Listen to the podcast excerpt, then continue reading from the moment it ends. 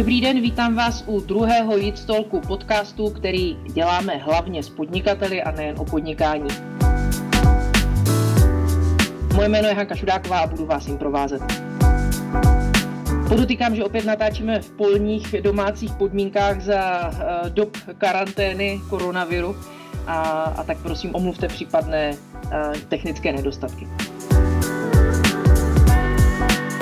Brněnská gastroscéna prošla v uplynulém desetiletí nesporně renesancí. Jezdí se za ní, píše se o ní a my zákazníci si, když to jde, dost užíváme.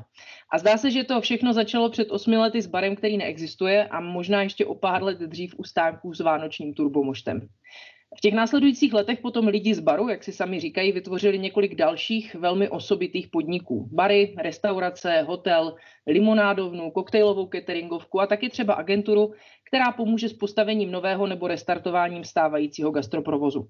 Mimo jiné taky pomáhají ostatním podnikům v tomto oboru se vzděláváním a rozvojem zaměstnanců téměř 150 lidmi na palubě a pro svůj obor rozhodně výjimečnou firmní kulturou a přístupem k leadershipu se totiž mají o co podělit.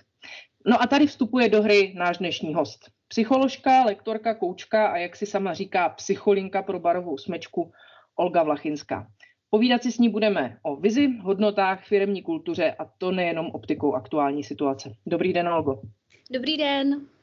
Olgo, jak se vlastně stalo, že se v gastroprovozu ocitla psycholožka?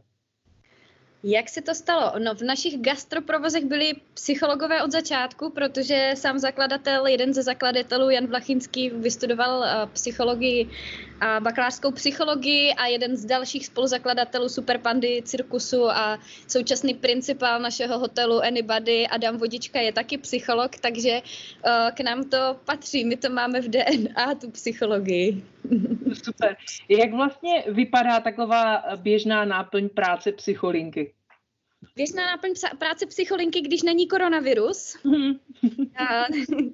v podstatě vedu workshopy, který ten úplně jako kor nebo základ mojí práce, to s čím jsem začínala pro lidi z baru, jsou workshopy pro rozvoj lidí na leadership pozicích, což je u nás mhm. docela široký označení. U nás je z těch 150 lidí přes 50, možná 60 lidí na leadership pozicích, takže více jak jedna třetina lidí. Jsou to v podstatě lidi, kteří jsou s náma delší dobu a přebírají zodpovědnost už jenom nejenom za sebe a svoji práci, ale nějakým způsobem i za ten kontext. To znamená, vedou třeba směny nebo se zajímají, já nevím, o to, jestli je někde pořádek. Tak pro tyhle lidi já jsem uh, vlastně uh, jsem člověk, který má pro ně zaštiťovat to, aby ten přechod od nějaký pozice, kdy jako primárně se starám o to, abych tu pozici zastal dobře, k nějaký pozici, kde už, která je spojená už s péčí o lidi a projekty a nějakým jako širším rozhledem, tak aby tady tenhle přechod proběhl co možná nejlíp.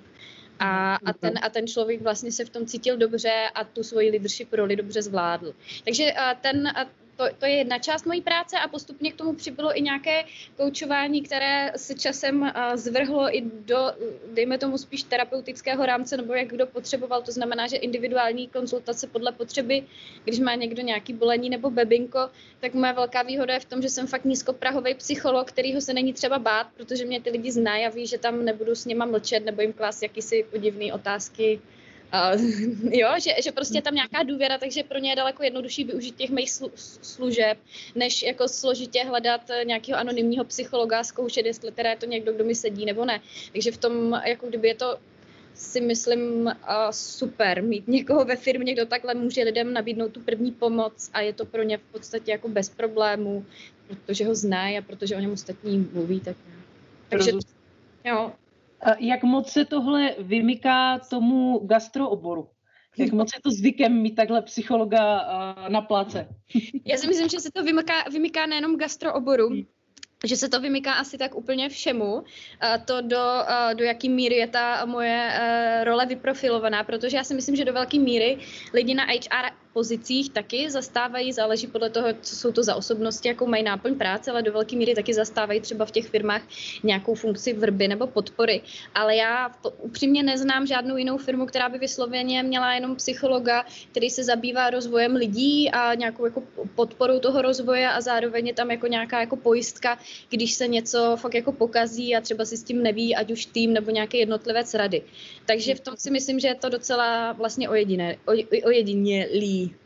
Teď se to pokazilo asi všem a všude. A jak to teď teda vlastně vypadá, jak ta práce vypadá u vás teďka? Tak já se přiznám, protože mám dvě děti, tak moje práce vypadá bídně. Já jsem uh, se stala spíše ženou v domácnosti, která uh, zastává to kvantum rolí, které většinou zastává několik lidí ve škole. A na, na práci mi nezbývá, nezbývá v podstatě zase tak moc času a prostoru a přenechala jsem ho spíš manželovi, který je v podstatě hlavním lídrem a, v podstatě, a strašně rychle se mu podařilo přetavit nějaký zoufalství v obrovský nával jako energie a kreativity a nakazit tím v podstatě celý tým, takže mi mm, přišlo efektivní dát ten prostor jemu, když je, když je na tom, eh, jak to říct, psychicky a mentálně v tuhle chvíli tak, jak je a ta krize ho vlastně hodně podněcuje. A uh, takže v, sou, v současné době ta moje role je spíš podpůrná, jako když někdo potřebuje, má pocit, že to fakt jako těžko zvládá nebo mu v tom není dobře, tak všichni ví, že se mi můžou kdokoliv, kdykoliv ozvat, ale všechny vzdělávací programy, takový ty rozvojové jsme samozřejmě pozastavili, protože nemám peníze na ně. Takže dokud se to nezlepší, ta ekonomická situace, tak uh, programy leží bokem. Rozumím. Máte pocit, že se zároveň ale nějakým způsobem vrací to, co jste do, do práce s lidmi a s tou firmní kulturou třeba investovali v té minulosti, že teď se to jakoby sklízí ty výsledky v těch těžkých dobách? Určitě, určitě. Uh, já si myslím, uh, že v těch těžkých dobách se ukáže uh, hodně jako ta pravá tvář firem a lidí a to, co je pro ně opravdu důležitý, jako v těch dobách, kdy se daří, je jednoduchý mluvit o hodnotách a jednoduchý nabízet uh, si rozmazlovat zaměstnance, ale to, jestli jsou pro mě ti moji lidi jako opravdu priorita, jestli to jejich štěstí a blaho je pro mě důležitý, se ukáže ve chvíli, ve chvíli kdy jde do toho a kdy jako musím dělat to rozhodnutí, jestli pro mě bude důležitější, já nevím, cash flow, nebo pro mě bude důležitější, aby se mnou všichni zůstali na palubě. Hmm. A, a v podstatě uh, myslím si, že se teďka hodně ukazuje, že ta naše firmní kultura není lež a že je to jako postavený na silných hodnotách, kterých se nehodláme vzdát ani v těžkých dobách a že ty lidi to vnímají, protože v okolním světě a gastro světě e, spousta zaměstnanců se teďka nechová tak, jak se chováme my, e, s ohledem právě na ty lidi a s ohledem na to, že e, chceme, aby s náma zůstali všichni ti, co s náma zůstat chtějí. Takže uh, to, je, to, to si myslím, že, uh, že je jedna důležitá pointa. A ta druhá je, že to, co se strašně teďka jako kdyby sklízíme, je ten náš systém, otevřený systém toho podněcování lidí k, to, k tomu, ať se jako kdyby nebojí a ať se projeví ve všem, co je baví. To znamená, ty můžeš být klidně číšník, ale tebe baví fotit, tak pojď, eh, řekni nám, že chceš fotit a něco prostě společně vymyslíme, nebo si něco vymysli a my proto najdeme prostor. A teďka ve chvíli, kdy my jsme vlastně museli zavřít všechny provozy a to, co umíme a na, začít hledat jako kdyby úplně nějaký nové věci, tak se naplno projevuje to, že jsme toho schopní a že v podstatě tady už bylo rozjetých spousta projektů, takových těch jako bokových právě, který lidi bavili. Třeba na ně nebylo tolik prostoru a teď ten prostor ty lidi získali dopřed uh, barovou kuchařku, uh, natáčet podcasty, uh, šít trika krásný, jo, vše, všechny tyhle ty věci. A, a zároveň jsou schopni ty lidi generovat jako nový úplně myšlenky, typu uh, hra, tam vymýšlí děcka nějakou hru, já tomu úplně nerozumím, nejsem do toho zapojená, ale takže tam se podle mě sklízí ovoce toho, že uh, cokoliv vymyslíš, tak pojď, s tím jako, pojď, s tím ukázat, natchni pro to lidi, a vošéfuj si to a jako my ti budeme držet pěstě a podpoříme tě v tom. Mm-hmm. Jak tam pak vyvažujete tu podporu tady toho inovování v těch normálních dobách s tím, že ten člověk taky musí podávat nějaký výkon a potřebujete prostě, aby normálně, aby normálně pracoval. Takže ta zábava versus ta práce, jak se to tam, eh, jak to tam vyvažujete? Přímo na těch směnách tak tam, tam, a tam samozřejmě jsou ti provozáci, kteří to vedou a kteří musí kultivovat, a, nebo kteří, jejíž práce je to tam kultivovat tak, aby ty hosti byli nadšený, aby ty děcka to zároveň bavilo, aby toho všeho bylo tak akorát a bylo to dobře nastavený a jinak je to jako hodně o svobodném rozhodování každý, každýho z těch lidí.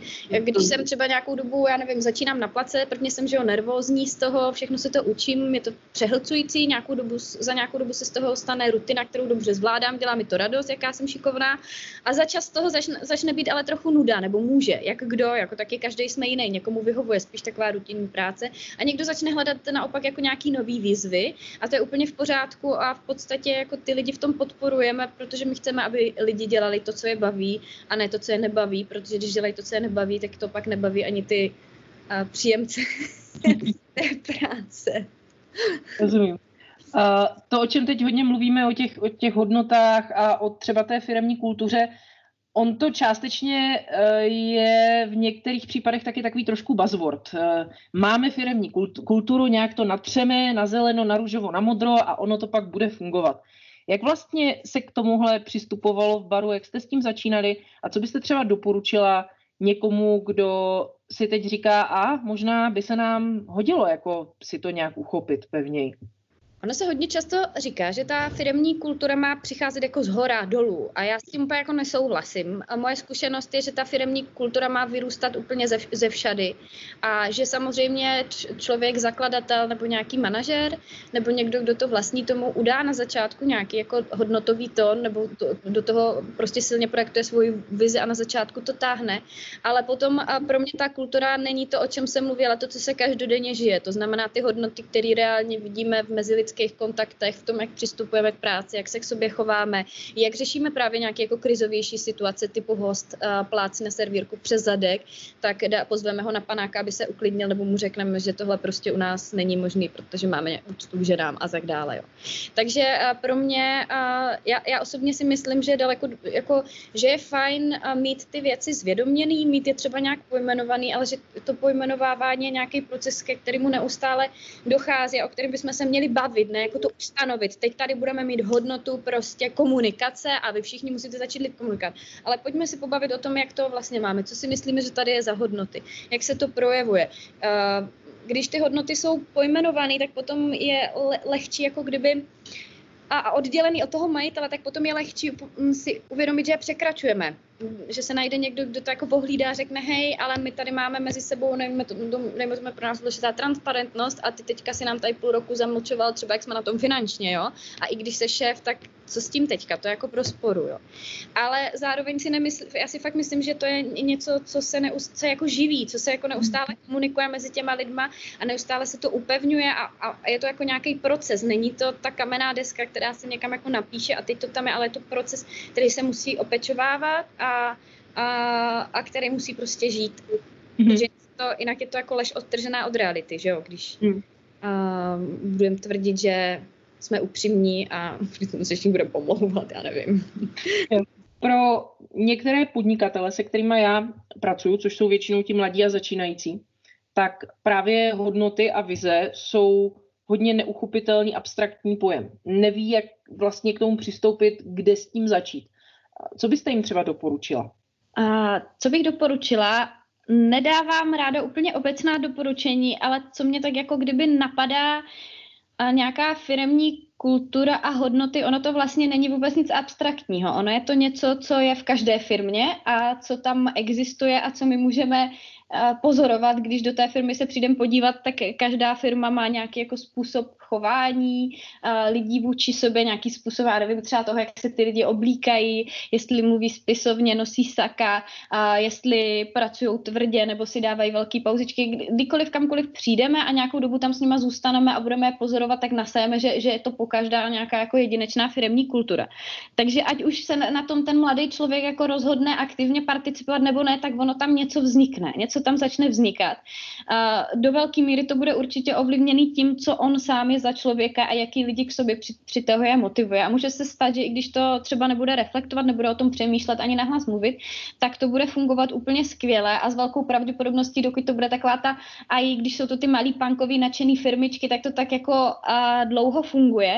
A pak se může stát, že, že to začne nabírat nějaký, e, začne to škobrtat, začne to nabírat nějaký jako kdyby směr, který úplně těm lidem přestane vyhovovat, přestane jim tam být dobře, nebo dejme tomu zjistí, že už to přerostlo z těch punkových pantoflí a roste to do něčeho velkého, ale pomoc my nechceme být korporát, což je třeba to, co se stalo kdysi u nás, jo, my jako teďka už nejsme, už se nezna, přestáváme se znát všichni mezi sebou, ale my hrozně nechceme být korporát, co teď. Což často bývá ta chvíle, kdy se najednou o těchto věcech začne, začnou ty lidi jako nahlas mluvit. Najednou začne být potřeba říct, si říct, a co je to jako důležitý, co my chceme, aby tady s náma zůstalo a co je naopak to, čeho se třeba jsme ochotní vzdát, jo, a za co naopak jako budeme prostě bojovat a budeme vymýšlet, aby nám ta firma tady s nějakýma těma věcma fungovala dál.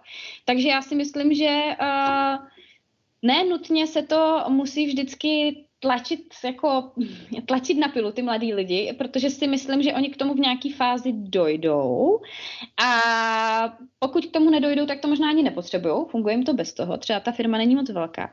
A, a, a samozřejmě, že ve chvíli, kdy já o těch hodnotách nebo o té firmní kultuře mluvím a nějaký reflektuju, nějak si toho všímám, co se tam děje, tak mi to dává tu svobodu s tím potom jako nějak nakládat a nějak to ošetřovat a nějak to poupravovat.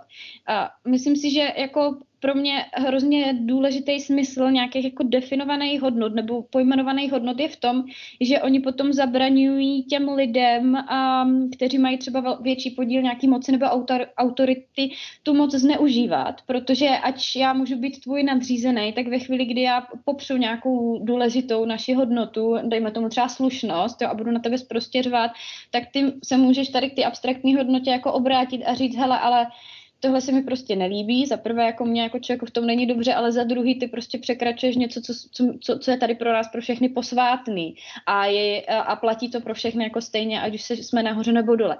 Takže jako mít hodnoty, které jsou, že není jenom ten lídr nositelem těch hodnot, ale že je to něco jako abstraktního, co my si pojmenujeme, v tomhle může jako chránit v podstatě ty zranitelnější články firmy ale zároveň si myslím, že, to, že je to něco, co mm, se nebo takhle, já úplně nesouhlasím s tím, že je to něco, co má jako přijít z hora, že tam ti vůdcové mají na lice slat prostě, tady máme pět základních hodnot a toho se budeme držet, ale že je to v podstatě takový rozhovor a neustálá komunikace, že my se spolu bavíme o tom, jak to jako kdyby máme, jak nám v tom je, reflektujeme si, co je pro nás důležité a na základě toho v podstatě potom uh, tomu dáváme až ty, uh, dejme tomu nějaký abstraktní výrazy, jo, hele, my se pro nás je tady důležitý se k sobě jako hezky chovat, nenadávat si, zvládnout konflikty bez nějakého dejme tomu třeba křičení, tak jo, máme tady spolu hodnotu slušnost, nebo třeba pro nás klasicky je důležitá hodnota pohostinnost, ale nejenom vůči lidem jako kdyby hostům, ale i vůči nám navzájem. To znamená, že se k sobě chováme pohostině, že si vycházíme vstříc, že jsme prostě na sebe milí ještě o krok víc než třeba lidi v jiných firmách. A, a, ale je to hodnota, která, jako, která je živá, kterou prostě na té každodenní bázi můžeme pozorovat a není to nic, co by jsme se jako rozhodli, že tohle je to, co tam prostě sneseme a pod dneška to tam bude. Já úplně tady ty uměle a, a uměle aplikované věci nemusím. Já si myslím, že, že, jako, že, že je spíš dobrý ty lidi jako pozorovat, ptát se, zjišťovat, mapovat si to a na základě toho potom, když zjistím, že něco jde úplně jako nějakým úletovým směrem, který tam vůbec nechci, tak třeba začít pracovat na tom, ať se tohle jako změní. My jsme třeba takhle museli hodně pracovat na tom, jsme se, bylo období, kdy se u nás lidi hodně pomlouvali.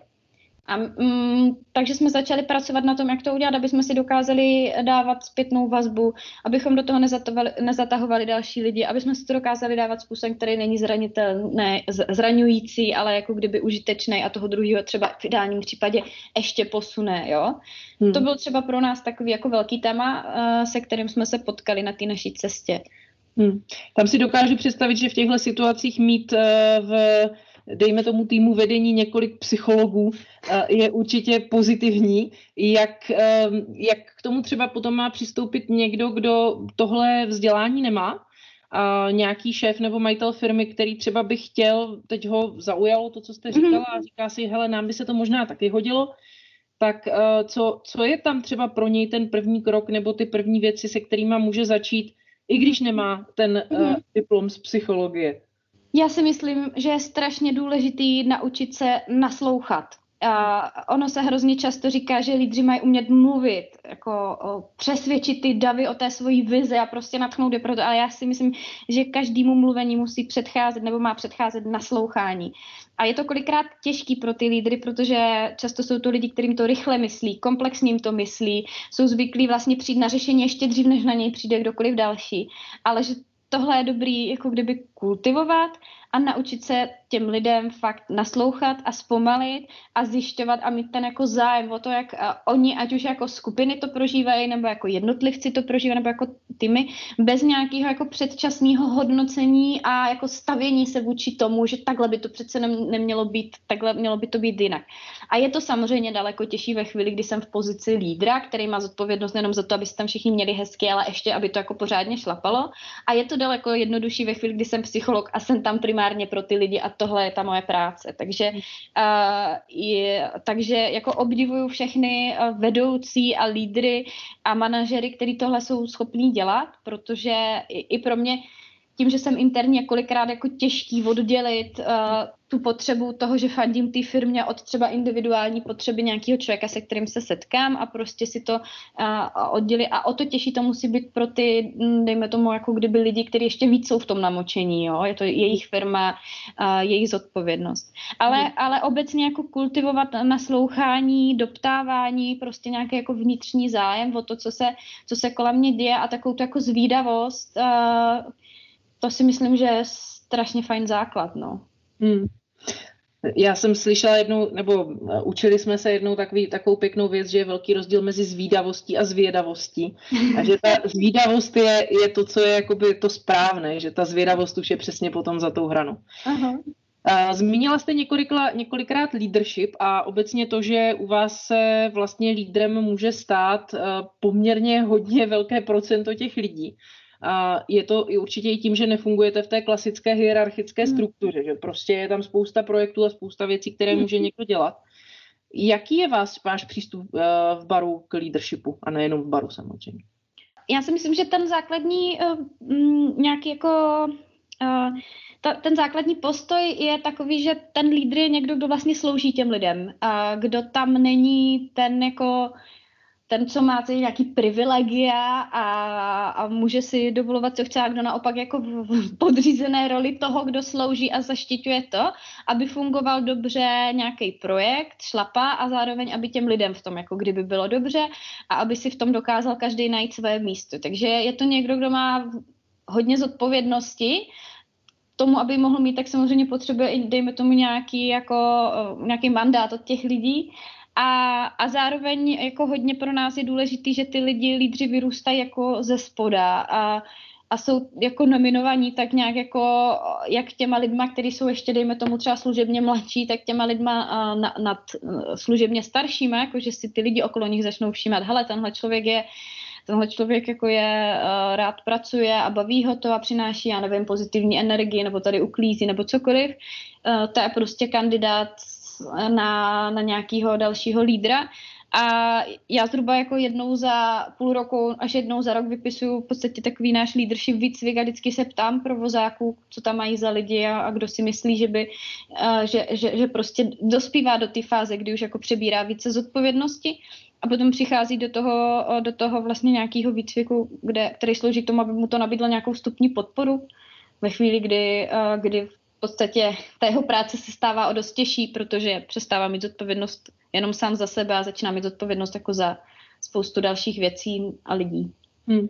Zajímal by mě, co se vlastně u vás stane, když ten člověk, kterému tu pozici toho lídra dáte, to začne, začne přirůstat ty možnosti, které mu stávající třeba uskupení, stávající firma může, může nabídnout. Co, jak to řešíte potom? Odchází ti lidé nebo pro ně hledáte nějaké, nějaké nové výzvy a rozšiřujete, třeba expandujete uh, svoji působnost?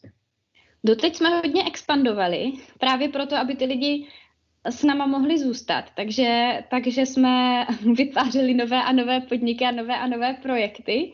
A byl to způsob, jak právě s těma šikovnejma, uh, zapálenýma lidma, a jak, jak s nima zůstat, jak s nima moc dál spolupracovat a lidi, co se ocitají v mý jako kdyby leadership skupině, tak většinou už od nás firmy neodchází, a, ale stalo se loni, když jsme měli ně, jako nějakou interní krizi, že jich pár odešlo, ale bylo to spíš tak jako hodně bolavý a hodně výjimečný, že to pro nás byl šok.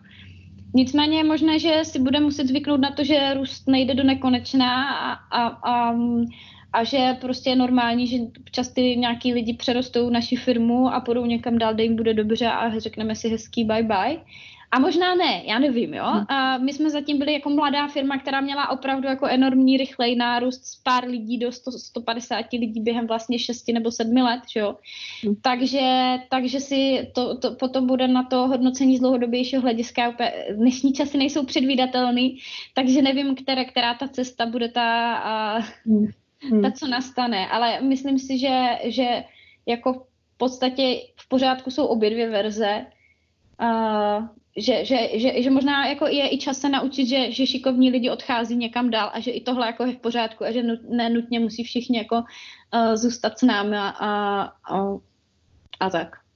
Jasně. A teď se dostáváme k tomu, co se vlastně děje teď, co se možná bude, nebo s největší pravděpodobností bude dít i v nějakém následujícím období, které po té ekonomické stránce asi bude pro všechny výzvou, nebo pro většinu, pro většinu podnikatelů určitě.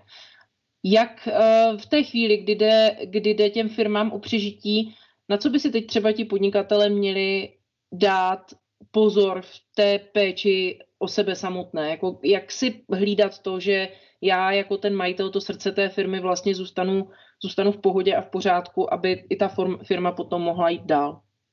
Hmm. Mně zase napadá, že je to hodně těžká otázka, protože jako kdyby mě trošku přemýšlím, jak moc se tyhle dají, eh, věci dají jako obecnit.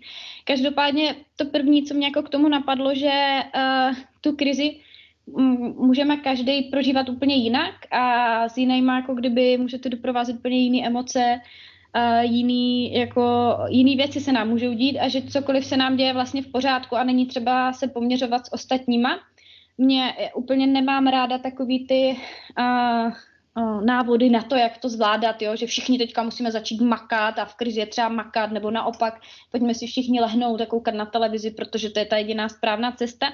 Já si myslím, že je to vždy, vždycky jako silně individuálně, že každý z nás má a, a jako kdyby nechci říct právo, ale že je fajn a, prostě si uvědomit, že každý z nás to bude prožívat jinak. Na někoho přijde krize na začátku, interní jako vnitřní krize, na někoho uprostřed, na někoho vůbec a bude naopak našláplej a není třeba se jako kdyby poměřovat nebo si zakazovat nebo se kvůli tomu cítit jako neschopný člověk.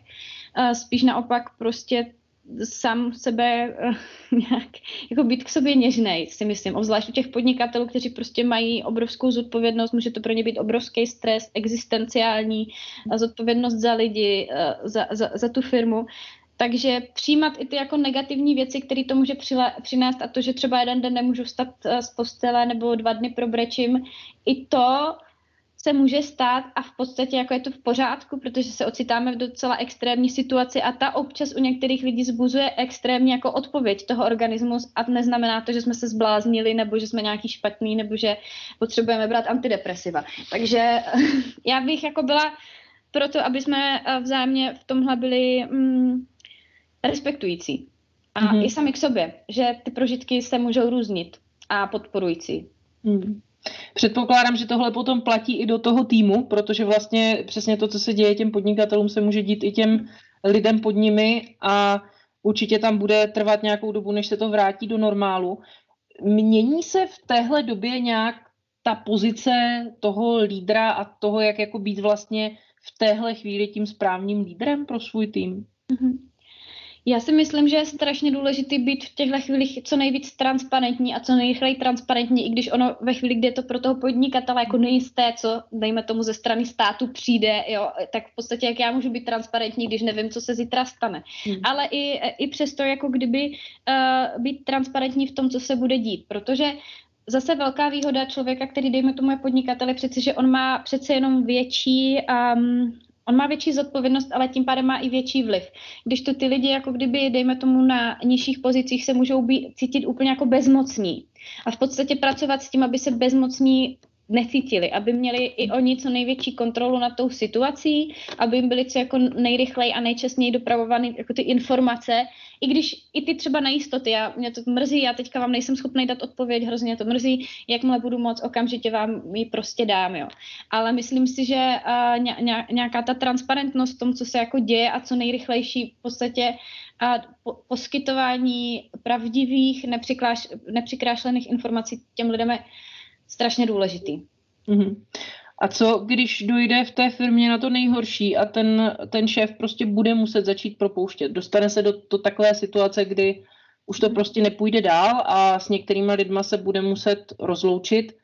Jako psycholog, co byste tam třeba, nechci říkat doporučila, protože jak jste sama říkala, ty instantní rady jsou nejhorší, ale jak byste k tomu třeba v tu chvíli přistupovala vy, nebo co je z vašeho hlediska řekněme, nejlepší možný způsob, jak tady tohle udělat? Upřímně ne, nevím, nenapadá mě nejlepší, možný, možná jsou nějaký trošku méně hrozný mezi hroznýma způsobama. Takže, ale zase uh, bych, asi já sama za sebe byla pro co největší transparentnost v tom, co se děje, uh, kolik lidí budeme propouštět na jakých pozicích a samozřejmě potom uh, ve, ve chvíli, kdy s těma lidma mluvím, tak um, přijmout jejich emoce, které to sebou nese a, a a prostě a nabídnout jim podporu, která se zároveň ale nedá nutit, protože často ten člověk že ho se cítí zrazený tou firmou, takže nebude chtít od nějakého ještě interního člověka, aby, aby ho podporoval, ale nabídnout jim tu možnost minimálně a samozřejmě No, nic jiného mě jako upřímně nenapadá. Já nad tím moc nepřemýšlím, protože to není verze příběhu, se kterou my jako operujeme v našich hmm. hlavách, takže si to moc neumím, moc si to neumím ani představit. To je, to je rozhodně dobrá zpráva pro lidi z baru, minimálně v tuhle chvíli, a protože evidentně jejich management vnímá to, že, že prostě se bude pokračovat dál. Olgo, já vám i sobě, i nám všem přeji, aby jsme se brzy zase sešli v těch barech a hospodách, jak vyšlo v aktuálním průzkumu a mezi lidmi, tak nejvíc lidem chybí kadeřnictví a hned potom bary, hospody a kavárny. Takže já doufám, že se v dohledné době někde všichni sejdeme a dáme si třeba nějaký dobrý koktejl. Děkuji vám za ten dnešní rozhovor a přeji vám hodně štěstí. Naschledanou. Taky děkuji, naschledanou. Pro dnešek je to všechno, milí posluchači, a my se uslyšíme zase někdy příště u povídání o podnikání.